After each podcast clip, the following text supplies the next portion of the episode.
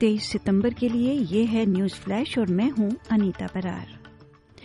प्रधानमंत्री एंथनी एनबिनीसी का दावा है कि संसद में प्रस्तावित स्वदेशी आवाज़ के लिए, हाँ के लिए झुकाव बढ़ रहा है।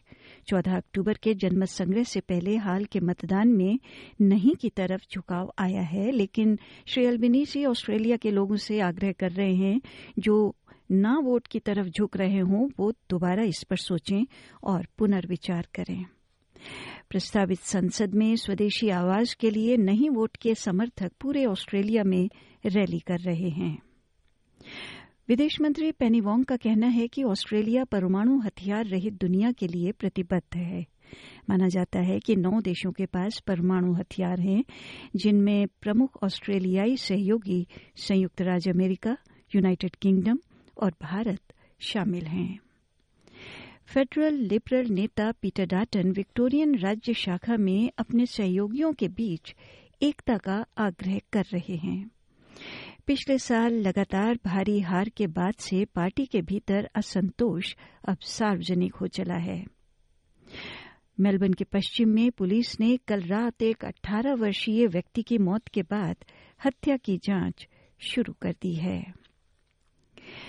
एनडीटीवी से मिले समाचार के अनुसार कनाडा के प्रधानमंत्री जस्टिन ट्रूडो ने निज्जर हत्याकांड, यानी हरदीप निज्जर मर्डर केस को लेकर कल शुक्रवार को कहा कि ब्रिटिश कोलंबिया में हरदीप सिंह निज्जर की हत्या मामले में भारतीय एजेंटों के शामिल होने के विश्वसनीय सबूत उन्होंने नई दिल्ली के साथ कुछ हफ़्ते पहले ही साझा किए थे। कनाडा के प्रधानमंत्री जस्टिन ट्रूडो ने कहा कि वो भारत के साथ रचनात्मक रूप से काम करना चाहते हैं। उन्होंने कहा कि हमें उम्मीद है कि इस गंभीर मामले की जड़ तक पहुँचने के लिए भारत हमारा सहयोग करेगा। हालाँकि उन्होंने इस बात की कोई भी डिटेल शेयर नहीं की है कि खुफिया एजेंसियों ने कौन से सबूत इकट्ठा किए और वहीं ट्रूडो के ऑफ़िस की तरफ़ से भी इस रिपोर्ट की न तो पुष्टि की गई है और न ही खंडन किया गया है। बताती चलूँ कि इस समाचार को हमने प्राप्त किया है एनडीटीवी से।